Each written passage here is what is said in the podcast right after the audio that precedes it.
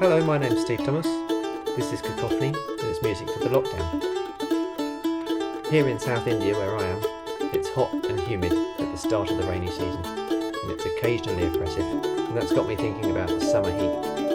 And so here's something to go with that mood, especially the heat just before the rain, which Vivaldi captures superbly in his piece Summer.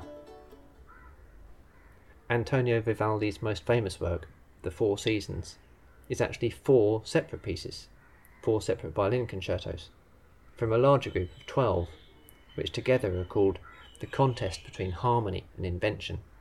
So it's entirely appropriate to split them up and play only one, and to be honest, I think they work even better that way. They're very concentrated.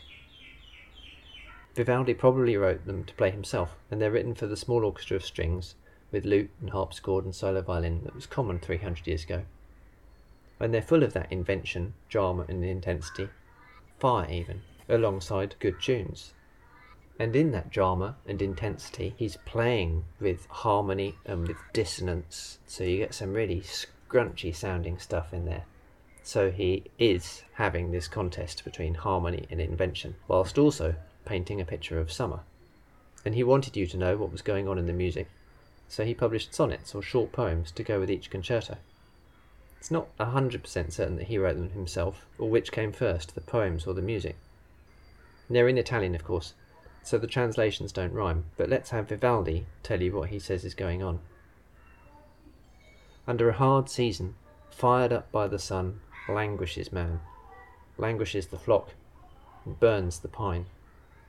We hear the cuckoo's voice, then sweet songs of the turtle dove and finch are heard. Soft breezes stir the air, but threatening, the north wind sweeps them suddenly aside. The shepherd trembles, fearing violent storms and his fate. That's the first movement. There are three sections in the concerto. Vivaldi continues The fear of lightning and fierce thunder robs the shepherd's tired limbs of rest as gnats and flies buzz furiously around. And then for the final section Alas, his fears were justified. The heavens thunder and roar and hail cuts the head off the wheat and damages the grain.